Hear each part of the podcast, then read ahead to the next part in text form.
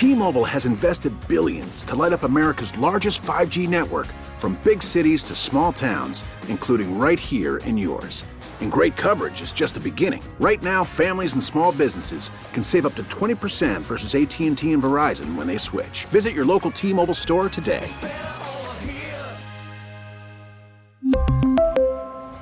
Plan savings with 3 lines of T-Mobile Essentials versus comparable available plans. Plan features and taxes and fees may vary.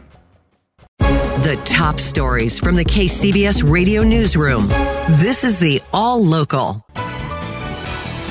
Good afternoon. And for Rebecca Corral, I'm Margie Schaefer. Here's what's happening. As we've been reporting, Placer County Sheriff's deputies are currently responding to an avalanche at Alpine Meadows. It happened this morning. Department is tweeting out that search and rescue teams are responding as there were reports of several victims who remained unaccounted for.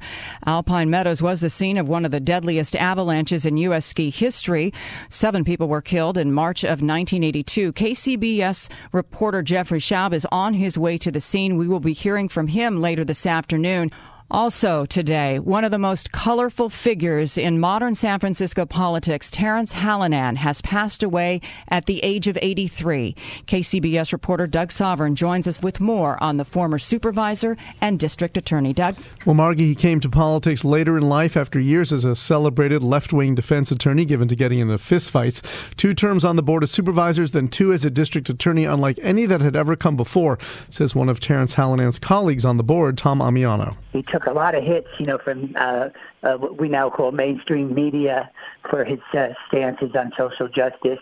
Interestingly enough, uh, coincidentally, you know, he was a DA, and uh, we have a new DA now who while a different personality, um, it, it, was very supportive of the kind of changes in criminal justice that uh, Terrence wanted. In fact, without Hallinan, there would be no progressive DAs like San Francisco's new one, Chesa Boudin, says David Milstein, who was chief assistant DA under the man friends called KO, as in knockout in boxing. Terrence Hallinan was the first district attorney nationally who managed to get elected on a progressive agenda. And things like drug court, community policing, uh, prostitution court, ushered in a national trend in that direction, and I think it will be his legacy. Well, for more on the passing of Terrence Hallinan at 83, we are joined by former San Francisco supervisor and sheriff Ross Mirkarimi, who back then worked as Hallinan's cam- campaign manager when he was running for DA. Um, sheriff Mirkarimi, thanks for taking the time to be with us, and sorry for the loss of your old friend and colleague. And how, how do you how do you want people to remember Terrence Hallinan? Terrence this is a big loss, I think, for the progressive community and the community overall for San Francisco. Terrence Hallinan and his family were iconic, progressive icons. It was an honor to work for him uh, when he was a supervisor, which I did, and then helped direct his first two campaigns for district attorney. His first successful campaign and then his reelection in 95 and 99. He was the only district attorney to support Proposition 215 medical marijuana to take on three strikes and to try to get a moratorium on. Yeah, it is kind of remarkable. Are you are you still with us? Did we lose you? Are you still there?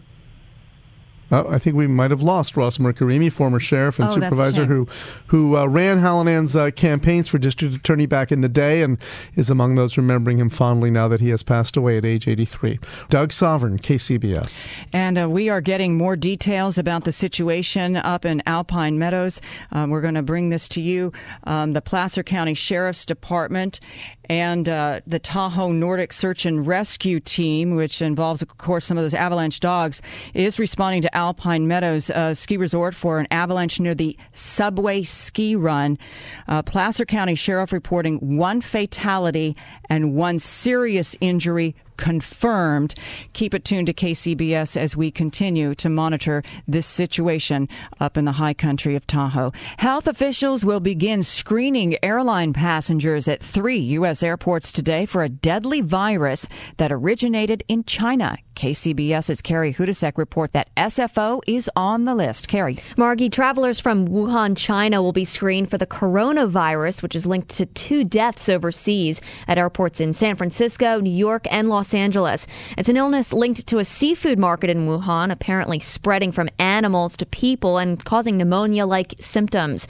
SFO spokesman Doug Yakel says CDC officials will conduct the screenings for arriving passengers inside the customs facility beginning tonight. Our understanding is that CDC is going to be screening both uh, individuals coming off of our the the nonstop flights but also any connecting passengers who may have originated their travel in Wuhan. SFO has nonstop flights from Wuhan on Tuesdays, Thursdays, and Saturdays, averaging about 150 passengers per day on those trips. The number of connecting passengers is, is about 10 to 25 per day.